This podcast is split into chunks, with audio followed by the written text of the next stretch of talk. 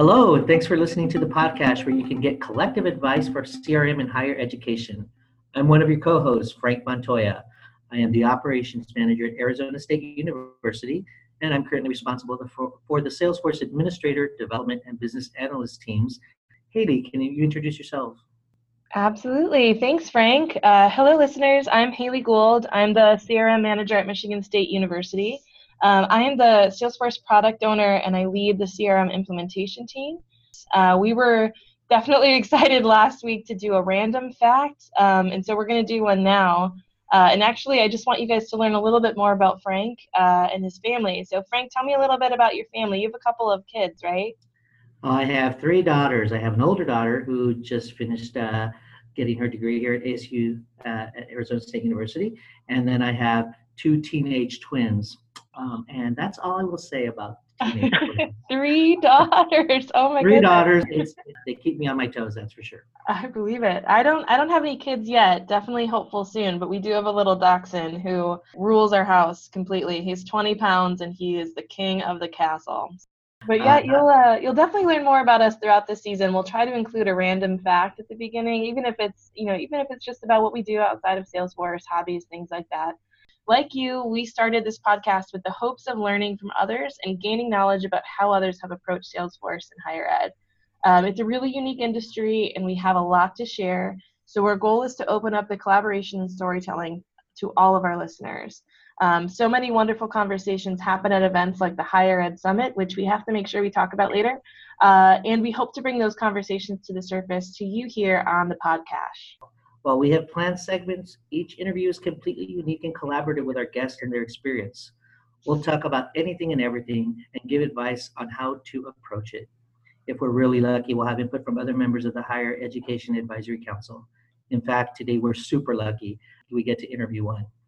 So, uh, before we get started, I want to make sure that we uh, kind of give our disclaimer and we let you know that all questions and opinions shared are our own, as are the opinions and answers shared by our guests. Uh, this podcast has grown out of efforts by the Higher Ed Advisory Council, where we aim to help provide context and experiences to help you in your journey with Salesforce. Any suggestions, products, or partners mentioned in this recording are for informational and contextual purposes only. Before making any decisions, please reach out to your account and success representatives from salesforce.org. Thank you, Haley. Let's go ahead and get started with today's episode. So, today's episode features Joanna Iturbe from the University of Colorado Boulder.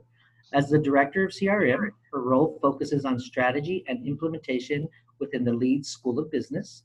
Joanna is the VP of the Higher Education Advisory Council and the Salesforce MVP. We can't wait to hear more from her and how they are transforming the end to end experience at Leeds. Thank you for being with us today, Joanna. Thank you for having me. Yeah, we're super excited. You are probably one of the most famous people in our higher ed uh, committee. You're always doing MC stuff at the Higher Ed Summit. Um, and so I, I laughed because I wanted to come up with this really great question for you today, like a funny question that you'd have something to. So I came up with one, and Frank, you're going to have to answer too, okay? Um, so if you were a snack in a vending machine, what would you be and why? Joanna, you answer first. A snack in a vending machine. Okay. Um, I would have to be those munchies chips, extra spicy if they have them, because I got a little bit of something for everyone. That's a good answer. I knew you would. Frank, do you have one? Ah, put me on the spot. Uh, you know what? I would be a bag of Fritos for a couple of reasons. It was my favorite snack when I was growing up. And in my household, we put Fritos on everything, and everything with a Frito tasted good. So I would be a good Frito. Yeah, it's like a layer of breadcrumbs. I like it. I'm I don't know what I would be exactly except for I've got to be like um some sort of candy bar, like chocolate bar, because one, I have a sweet tooth, and I like to think I'm relatively optimistic. People are happier when they eat chocolate, so I'm gonna go with something like that. My favorite candy bar is actually a Three Musketeers, um, so I would be a Three Musketeers bar. Great answer. Great Yeah. answer. So, Joanna, tell us a little bit more about yourself. How did you get started with Salesforce, and what has led you to the MVP status you have today? All right. Um, I'm really happy to be here with y'all today. You'll hear me say y'all consistently because I am a proud Texan. I was not born but raised in Waco, Texas, and very much a part of a Baylor family. Um, I'm the youngest of 12 kids from a blended family, and although academia wasn't for all of us, we didn't, you know, we didn't all pursue um, higher educations, whether we were book smart or street smart, we all seem to have left brained jobs, is what I like to call them. We're all very logical. And so we've got mechanics, we've got police officers and detectives, and then we've got computer scientists and engineers within my family. I have a nuclear engineer as a sister. And so um, they all, all of my sisters who were older than me went on to do these great things. And my, my dad was a fully tenured professor for, I think, 38 years at Baylor in the computer science program. He helped found it and it ended up being its own school. And then my mom was a lead developer at Baylor. And so I was thinking, that's not really for me. That's not really my cup of soup. And so I'm going to go to school and I'm going to get my journalism degree and I'm going to do public relations. So that's what I actually started out doing. I got my degree and I worked in the private sector in marketing for about a year and then somehow found myself working at Baylor in the business school, the Hankamer School of Business, doing recruitment and admissions um, for the graduate program. So I was using my marketing and my PR, but we did a really small implementation of Salesforce while I was there. And I was a couple of decades younger than everyone else in the office, and I picked it up really easily and very much became what we call the accidental admin in the Salesforce ecosystem. And I started thinking, huh, I think I could do more with this. And we started looking to leave Texas, and we had just had our first daughter. Um, she's almost nine now and I got my job here in the IT department at the Leeds School of Business, and that was seven and a half years ago. And what I got the job for seven and a half years ago compared to what it is now is, you know, completely different, but in a good way. We've really just grown and expanded a lot over the last seven years, particularly with our Salesforce implementation. So I've actually worked with Salesforce in a variety of ways for 12 years now um, but all in higher education. And it was in the recruitment admissions, front end user, accidental admin, and now as the director leading up the team that does the implementations. Um, it's really been exciting to see Salesforce grow, to see myself grow, and to see this implementation here grow. Nice. So I didn't know realize you had like a Baylor background. What isn't there like a famous chant like Sic 'em or something like that at Baylor? Uh, Bears. I knew you would know it. of course I do. My parents would disown me if I didn't. yeah. My husband's really uh, a big fan of sports, but specifically um, like big programs that have lots of traditions. Mm-hmm. He gets really excited about them, and I usually hear about them, and I, I I vaguely remembered like the specific cheers. What's super fun is that Baylor has a live mascot, the bear, um, mm-hmm. and they they are there. Um, uh, Judge and Joyce, I think, are the names of the two right now. Don't quote me on that. And then I moved to University of Colorado, and we have a live mascot, a buffalo, a buffalo. here. And so it's super fun that I've gone to these two schools that are so drastically different in so many ways, but we've got live mascots, and both of them have gold in their colors. I mean, these are the requirements and the reason you choose these jobs, right? exactly. That's awesome. What the, what is um the CU? What is his like? What is the mascot? The live mascot? He has like a the buffalo. He's, He's a buffalo. Isn't he have yeah. a funny name though? Um, well, our our person mascot is Chip. Um, okay. and they dress up like a buffalo. Don't tell the kids that's a person under there. um, that's Chip. And then the live buffalo at CU is Ralphie, and I know that she's kept in a very secret location. Like nobody knows where she's kept um, except for her handlers that go through all kinds of special training because they don't want to, you know, with rivalries against schools, and they don't want anyone to ever have to, you know, we would just hate for any of our mascots to actually get injured. So. Yeah. We, oh, we need to protect Ralphie. Absolutely. Yeah. Wow. I, so I didn't realize you had 12 years of experience. We actually have a similar admin history too, um, admissions to accidental admin. So so um, I was gonna say though, you know, I always joke that like I don't know where I got my tech prowess from, but it sounds like the apple didn't fall too far from the tree for you.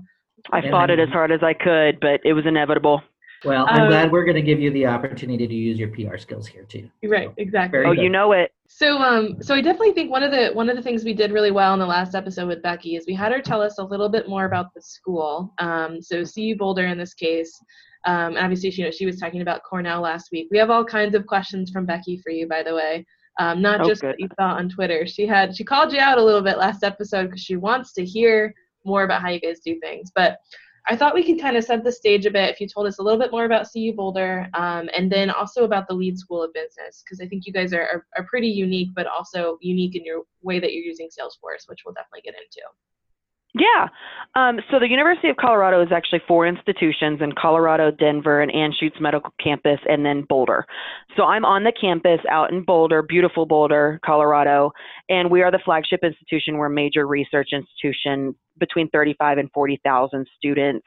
Um, and we have the Leeds school of business here on campus, which is the eighth oldest business school in the country, actually. And so we have a really large student population here with about 4,000 students undergrad plus grad and we have a large business minor program and we have a dedicated IT group that I am in. And so the University of Colorado Boulder has what we call OIT, which is central IT that provides support and services and products um, centrally for the entire campus. We have UIS, University Information Systems, is actually in downtown Denver that provides some IT support services and products for all four campuses.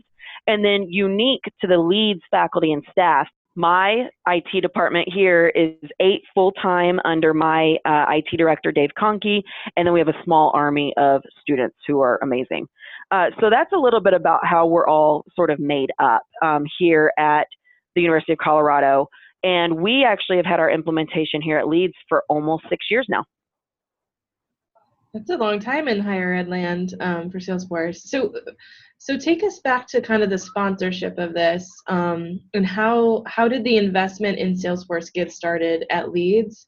If you can kind of just take us back to the very inception of that. Absolutely. So when I came to Leeds in 2011, I started as the applications manager, and Salesforce didn't exist.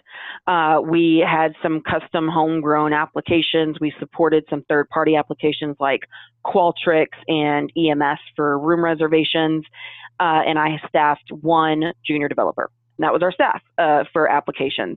And when I started, the dean had um, the vision to have a centralized database so that we were all on the same page when it came to relationships and communications with our students as well as our employers and our corporate partners. And so immediately I went to Salesforce. But we did do an RFP across several CRMs as well as several consultants before ultimately Salesforce was chosen and implemented in 2013 because you know the pace of higher ed.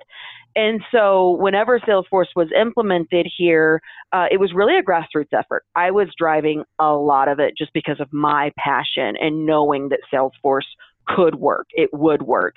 And so, I really, I think my energy maybe like oozed out and finally some of my end users caught on and the snowball started rolling and things started going. And it was really good.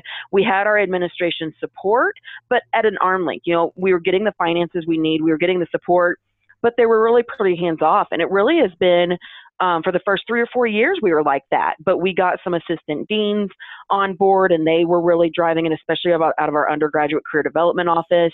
And people started to see the roi and the value add and they were knocking on the door saying can i get this? Can i get this? What about that? What about that?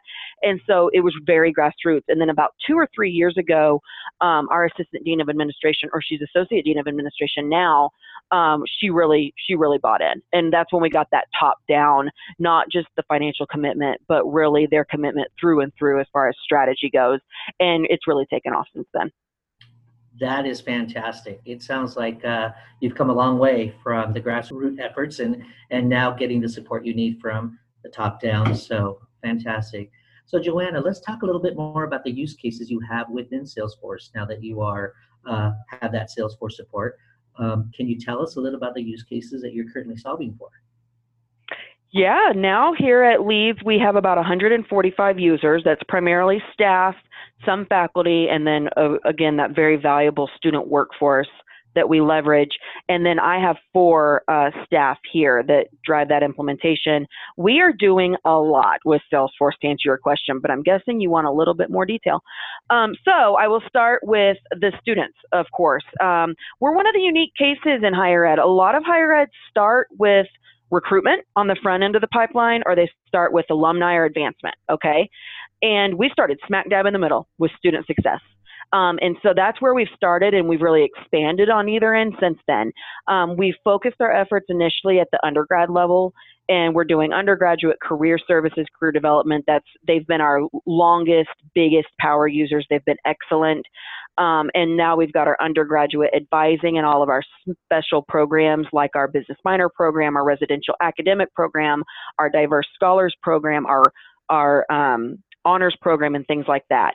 So really we're tracking everything. This is our true system of engagement from the time they matriculate through the time they graduate.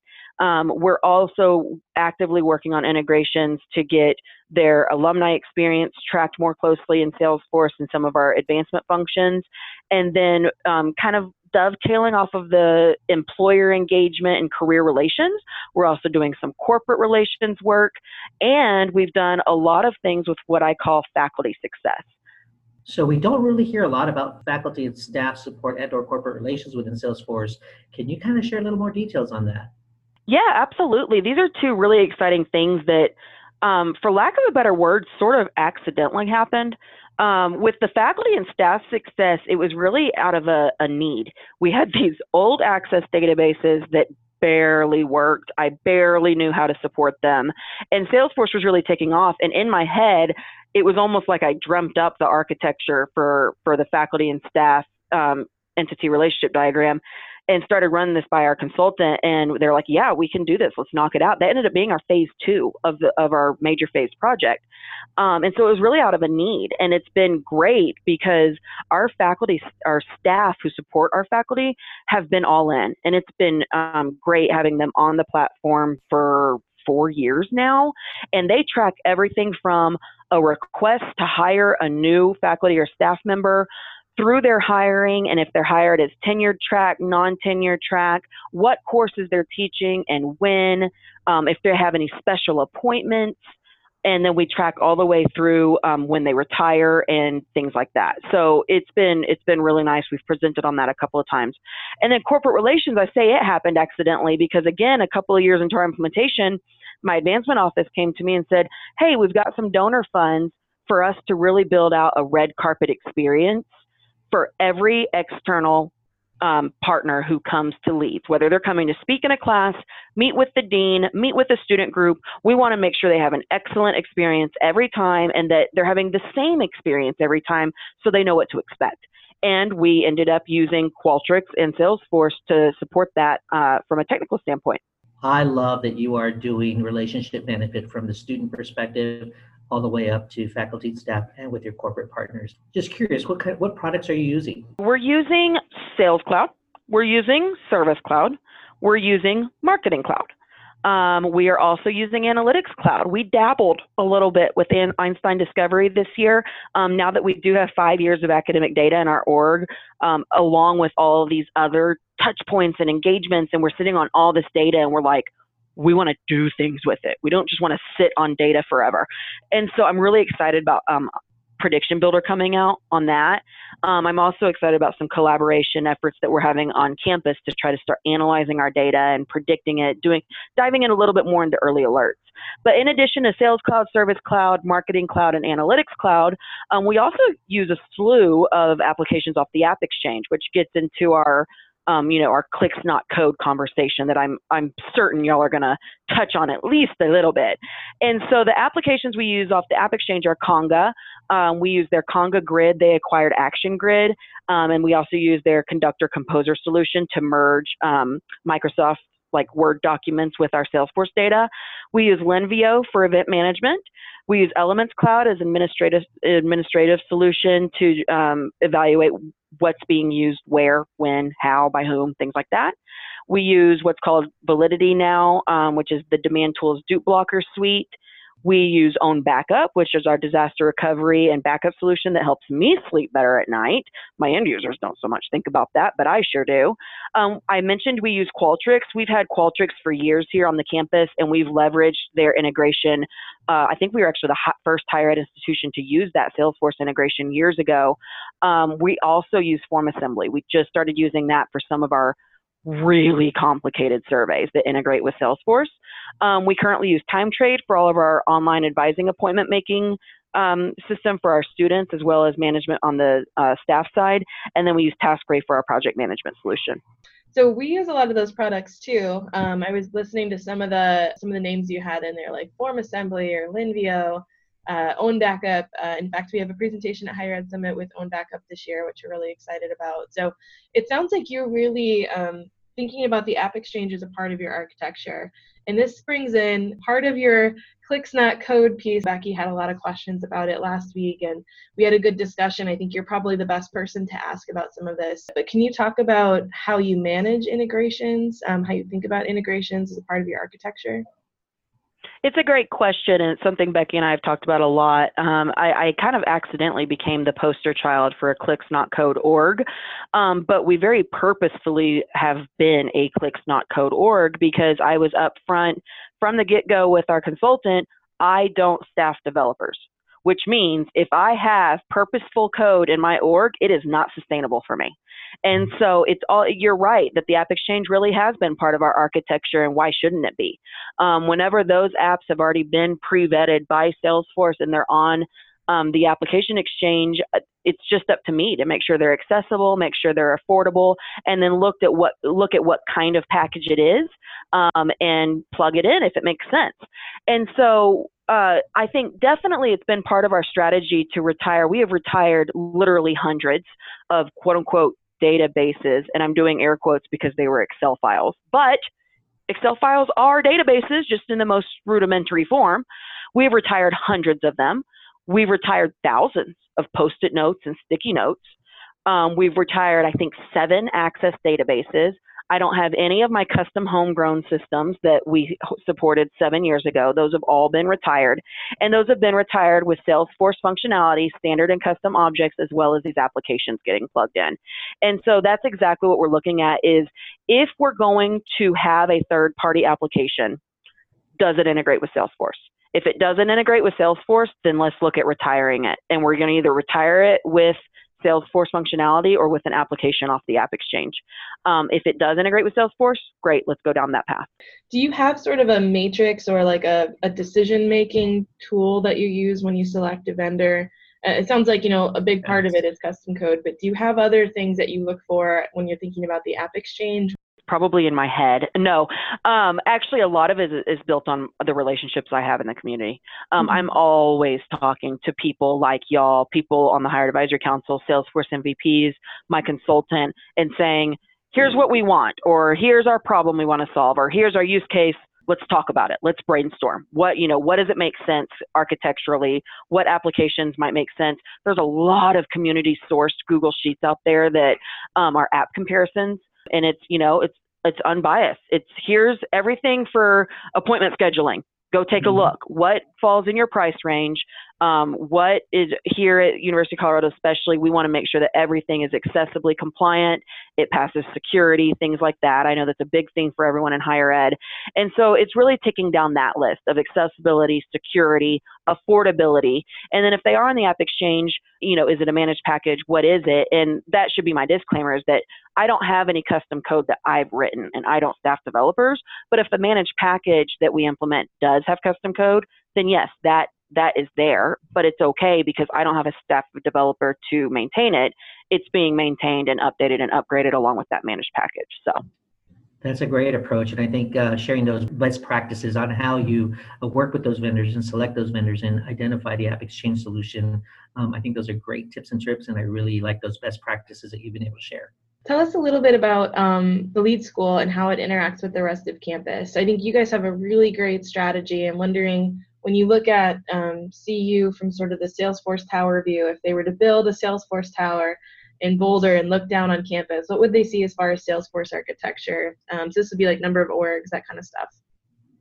Well, first of all, I don't think they allow in the city of Boulder for you to build a building higher than five stories because it blocks the beautiful views of our amazing mountains. I think that's a true story. I could ask my coworker, he sits on the Parks and Rec committee. So I mentioned earlier that the University of Colorado has multiple IT departments. That's really common for a large university system to have central IT that serves four campuses and central IT that serves one campus. And then we've got IT that serves our school. And we have a really good relationship with UIS, University Information Systems, that has a lot of offerings that serve up all four campuses. Um, a critical component is our student information system. And we've had an integration with that since day one. And we couldn't have had that without that relationship. And so that's a constant relationship that we're working on in making sure that we're getting what we need, that we're not bogging them down, that we're trying to be independent and things like that. Um, additionally, we have a good relationship here at Leeds over with the Office of Information Technology, OIT, which is central IT here at CU Boulder. And they have the enterprise CRM team. We call that ECRM. They fall under OIT. And Common Sweetwine actually is a solution architect on that team, and he also sits on the Higher Advisory Council with us. Mm-hmm. And they've had their instance of Salesforce for four or five years. And so it's been really great uh, understanding what they're doing with their instance and where they want to go. That's probably more important. And then aligning that with where we're headed.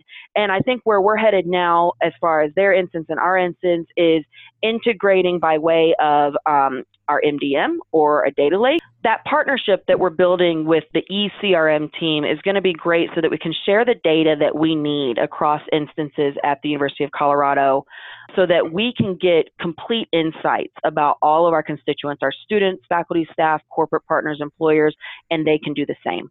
And it keeps our end users happy with the products that they have. So you talk a little bit about um, the MDM and the data lake being part of your roadmap. What else is on your roadmap that you can share with us?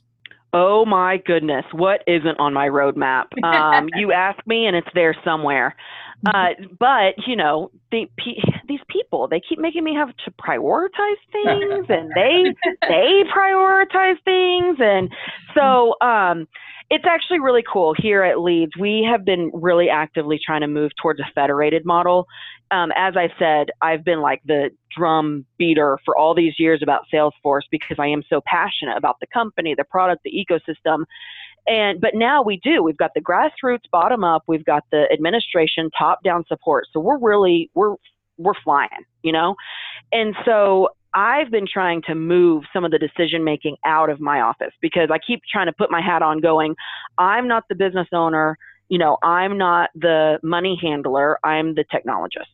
So y'all come to me, you know, with what gets prioritized for the business processes that need to be streamlined or automated and then where the finances are coming from and tell me what to do. And so it's been exciting because in the past I've gone and said, okay, based on what I've heard, I think we need to do these things in the next year to align with our strategic vision and what people are needing and things like that. And now it's fun because I've got my federated power users that are really that tier one support for our departments and our other users. And they can um, prioritize internally and then we all bring it up and we make that decision collectively. So we are actually looking at our FY20. I cannot believe I'm saying that, but we are looking our FY20 project hopper now. That's what I call it. And we've got some cool things. We've got things like integrating with the data lake. Um, we've got a lot of work constantly expanding on our um, integration with our student information system. We're looking to onboard our advancement office more so than they already are, as well as more um, student services and career services for our MBA and MS programs. We also want to do specialty program tracking as well as certification tracking for several of our programs, like the residential academic program, our uh, global and study abroad programs, our academic centers around entrepreneurship, real estate. Um, social responsibility and finance. And we're looking to implement Mogli as our SMS texting solution. I'm really excited about that. We've got some fun use cases for our current students on that. We want to dive, I, I dabbled, dabbled a little bit into diving into some early alerts and predictive metrics. We want to do uh, curriculum planning and classroom utilization. That's more on that faculty success side and going more, um, being able to track more for like AACSB accreditation and things like that. And we're doing a really big initiative this year. We haven't, we don't have a name for it yet, so I'm calling it not a data dictionary. And it's not going to be a data dictionary, but it is and also some standard operating procedures. But we've just got some really well established processes and ways of doing things that are in people's heads. And the way I worded it to my users was if you won the lottery and you ran away and lived on a beach in a hammock with a coconut drink and you never showed back up at Leeds, what do you do every day, week, month, and or year that would need to be documented so that we wouldn't miss you? So that's where we're headed with that. Sounds like you have a lot on your plate. Very exciting. Sounds like you're going to have a lot more topics for us to uh, deep dive into in the future. So looking forward to that. Haley, I'm curious, what does MSU have on their roadmap? And I'm not Ooh. talking about the roadmap to the NCAA championship. I know it's a big weekend for MSU. Go Spartans. it is a really big weekend. Oh, that was a good one. Uh, they played Texas Tech on Saturday, and they knocked out my Wolverines because I'm actually a Michigan Wolverine. Ah. Uh, and I'm like retribution. Uh, go Spartans! That's what we're pretty excited about. That maybe the one time you'll ever hear me say that that vocally out loud. But go green, go white. Wait, well we have it recorded, so good. we have it recorded. I'll play that for my CIO later. Um, so our roadmap, let's see. So MSU, we've got a lot around uh, admissions, um, mostly undergrad admissions, and then two graduate schools on campus utilize Salesforce. So this is a College of Law and College of Business. Um, it's all recruitment, um, the actual application type stuff.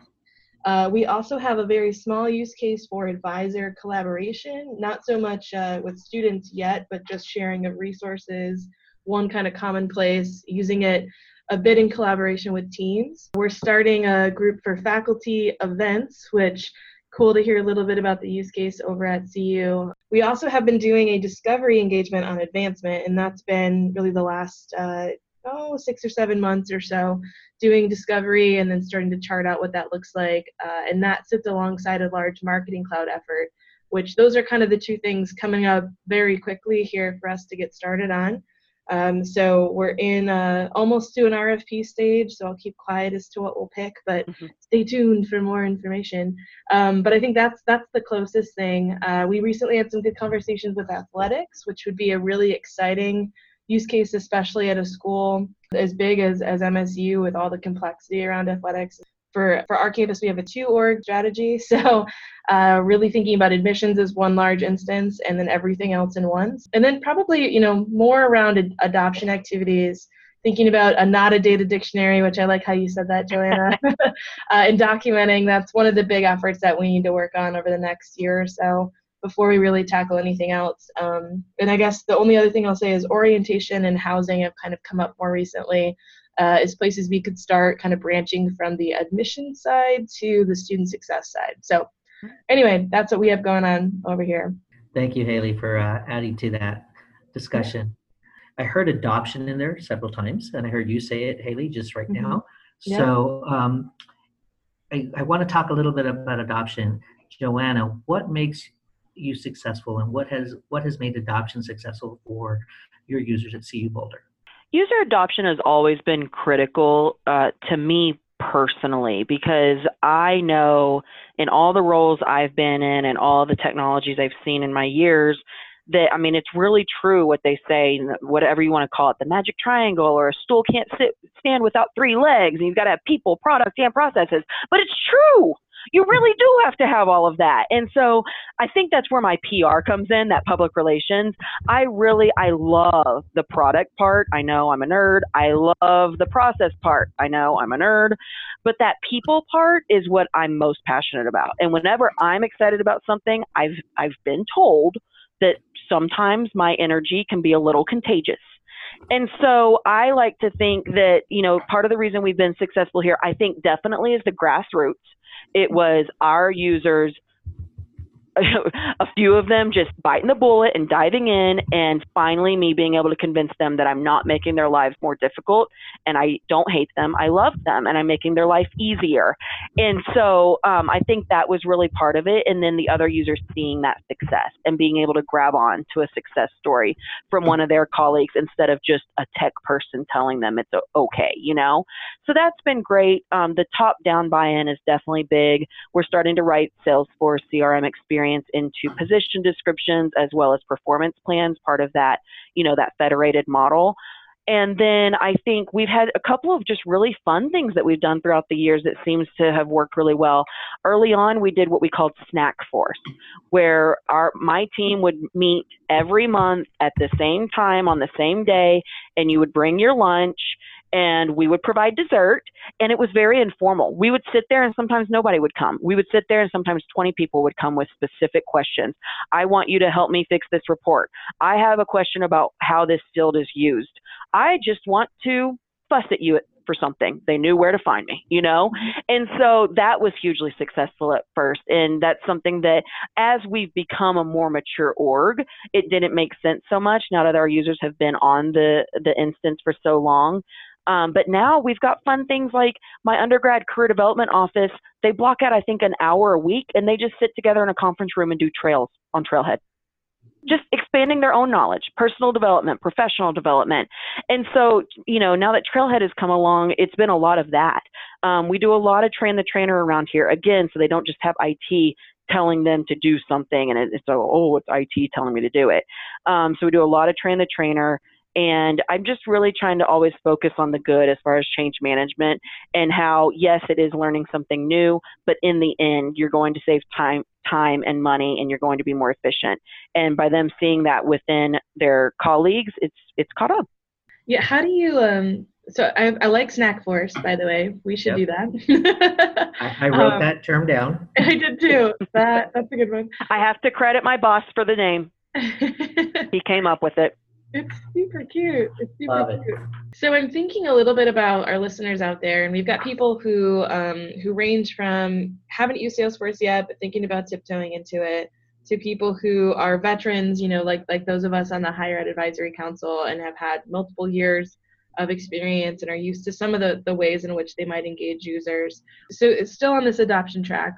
What do you think is a really easy way for somebody to start adoption through documentation? Uh, and do you use anything right now to capture pieces about your org um, and document it for things like workflows, automation, but but even you're not a data dictionary. What do you guys actually do right now to help them through that? Right now, as far as um, capturing bits and pieces about our org, I would say it's really a hodgepodge. It's a lot of Google Docs, a lot of Google Sheets. We at least try to be organized with permissioning and, and sorting these by, you know, back end stuff versus front end stuff. If it's front end, is it for career, academic advising, things like that. Um, we have a lot of quick reference guides because um, even me being a tech person, I sometimes just like to have a piece of paper to walk away with and do it on my own. We try to really accommodate the different learning styles that our users have.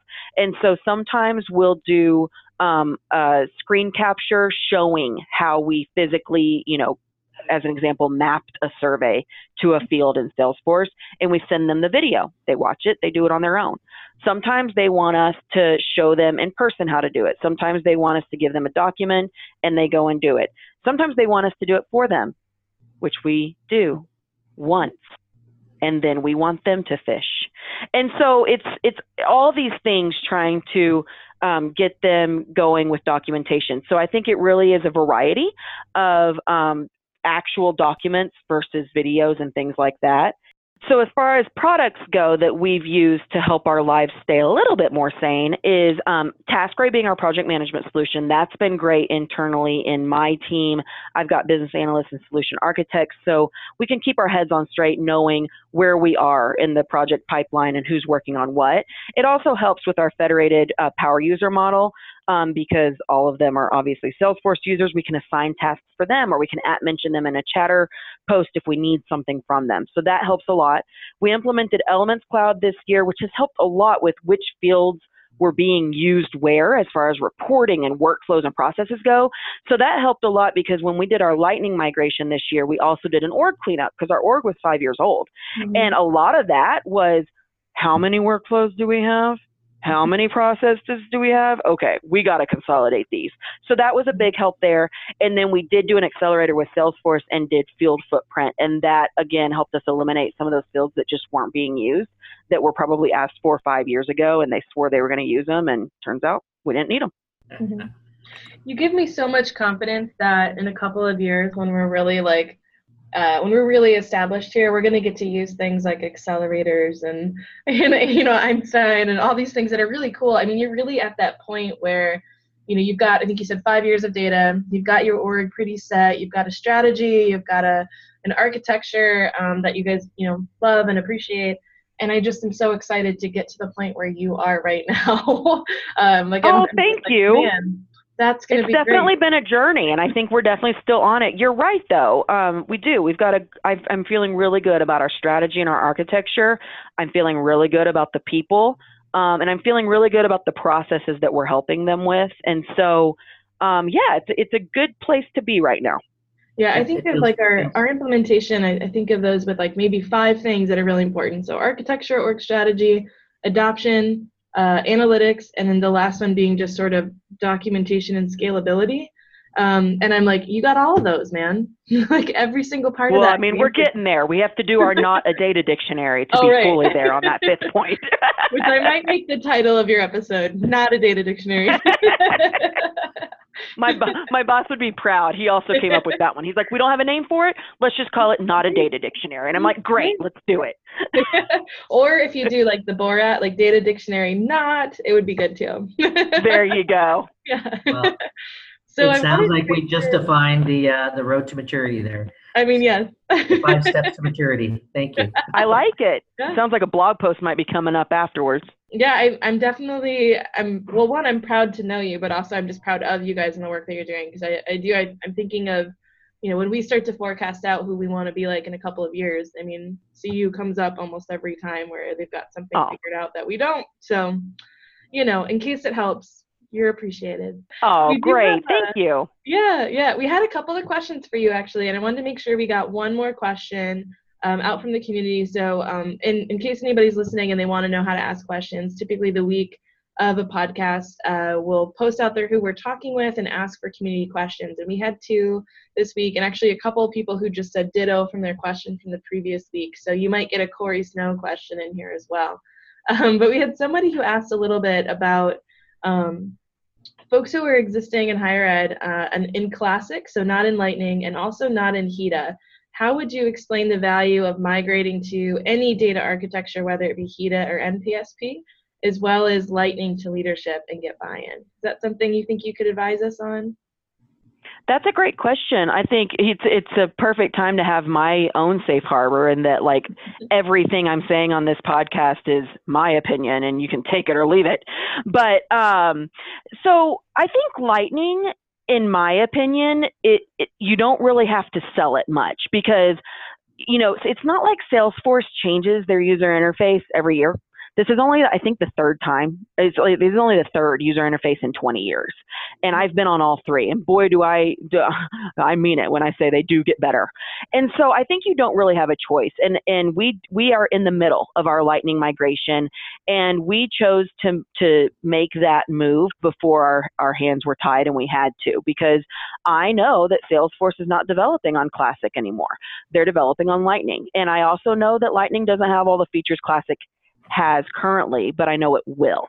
And so to me, it's not a choice. I'm going to go to Lightning, so I might as well go now and hold my users' hands as long as they need it to until we get to the point where we can flip it off comfortably.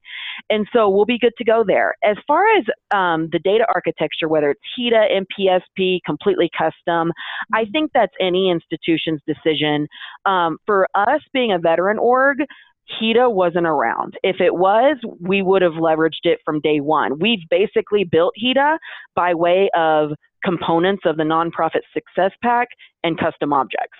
But now that we are a veteran org, as of now, it doesn't make sense for us to go to HEDA yet because this listener is right in that it, it will come with um, a cost, both time and money.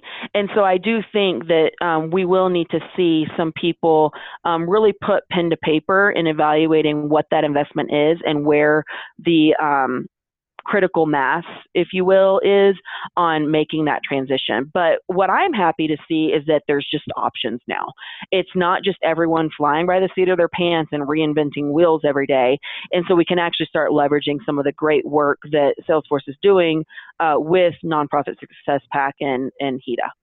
And it's hard. I think we we were able to start with HEDA at Michigan State, and because we're only really about three years old or so in, in our large enterprise instance, so we started there, and so we're lucky to be able to do that. But I think you're right. As long as you've got some of those core components and something that works for you, I think a data architecture um, is maybe something that people are a little bit more hesitant to completely switch up unless you're moving or migrating your entire instance.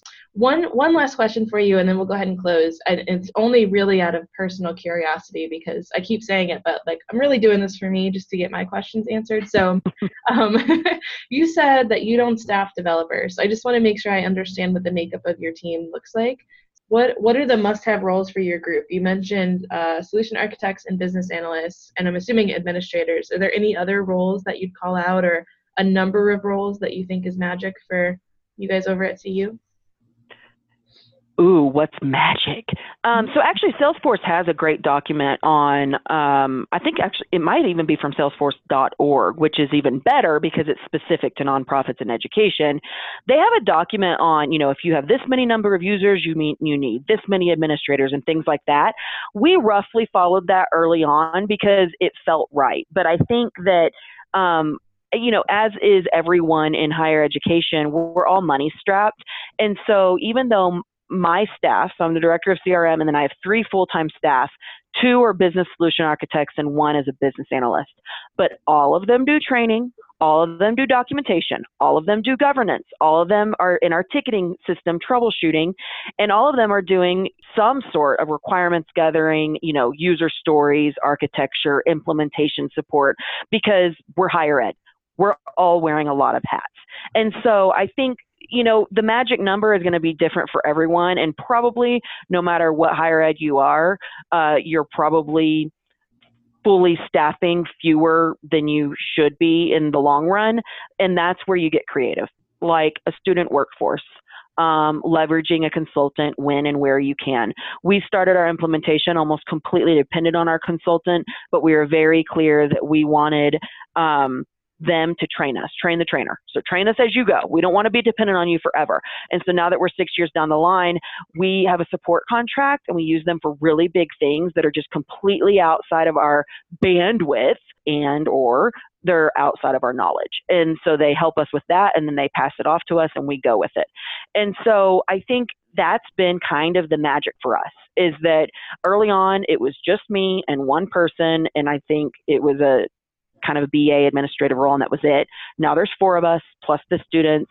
We don't have to leverage the consultant as much, but they're still there when we need them. Awesome. I, I love the fact that you are doing some of that cross training, giving folks the opportunities to work across governance, work across requirements. I think it's big, and I think that really does set uh, some departments up for success. Having that that cross knowledge is very important and allows you to leverage people's skills across your organization. Fantastic. So, Joanna, thanks so much for being on the podcast. We are very excited, and we're very excited to have you. But before we let you leave, I want to ask one more question, which is about the Higher Ed Summit that's coming up here in a few weeks. Any presentations we should watch for, or any insider tips for those who are attending? I'm so excited to see everyone and meet new people at the summit. Um, I heard this morning that it did officially sell out. Looking forward to sunny San Diego. Um, I actually have a blog uh, getting posted in a couple of days on salesforce.org's website and that'll give you all my insider tips as far as do's and don'ts and where you should be and and don't sweat, sweat the small stuff and things like that so I'll, I'll just leave you with that little teaser for that but um, i am a part of actually a diversity inclusion workshop this year i would love for y'all to be a part of it they have an equality lounge and they're doing an diversity and inclusion um, track this year. So I'm really excited about that. The name of my session is Amplifying Diversity at Your Institution. Um, so I'm excited, but I'm excited about now that Agenda Builder's live. I've hopped out there and I'm getting more excited about the keynotes. I'm getting excited about some of the workshops and the breakout sessions. And then um, several members of the Higher Ed Advisory Council each day at lunch will be meeting in um, a specific room. It's actually in the Agenda Builder. Um, if you want to come talk to us about specific things like admissions or advancement or marketing, it's called Birds of a Feather. And it's a great way to um, let's do this. It's a great way to feed two birds with one scone. You can eat your lunch while you're chatting with people about, you know, problems you're trying to solve, ideas you have, things like that. All right. We'll get oh a little taste of Snack Force. We'll get a little taste Snack, Snack Force. Yes, it was great. So I'm actually also presenting on Tuesday with Own Backup. I know it's a tool that you use. Um, so we're presenting at some point in the afternoon, and we also have a happy hour. So for anybody looking to learn a little bit more about backup and disaster recovery with Salesforce and OwnBackup, um, come find us. I think we're Tuesday at two or something like that. So first day of the of the presentation. Um, we'll also be recording a live episode of this um, of this podcast or the podcast at some point over the over the course of Higher Ed Summit, as well as with Salesforce.org on the Education Empowered podcast. So they plugged us last week. I want to make sure we plug them a little bit too. So, Joanna, if any of our listeners have questions, how should they engage with you? Do you want them to reach out to you on Twitter? And can you tell them what your handle is? Absolutely. I always look forward to having great conversations with people. And like I said, whether I know you or not, you only need to talk to me for about five seconds and we can be best friends because I love getting to know new people. You can reach out to me on Twitter. My handle is at Joanna, J O A N N A, Iturbe, I T U R B E. And then I'm on the Power of Us Hub and the Trailblazer community. Awesome. Well, thanks again to you and to all of our listeners out there. Please subscribe, listen, and engage with us. We're available through Apple Podcasts and SoundCloud, as well as through our website, thepodcache.com. Uh, our Twitter handle is at thepodcache, and we want you to send us all of your questions and comments. Uh, we're looking forward to our next episode where we talk in person at the Higher Ed Summit with members of our Higher Education Advisory Committee. Thanks, everybody, and have a great day.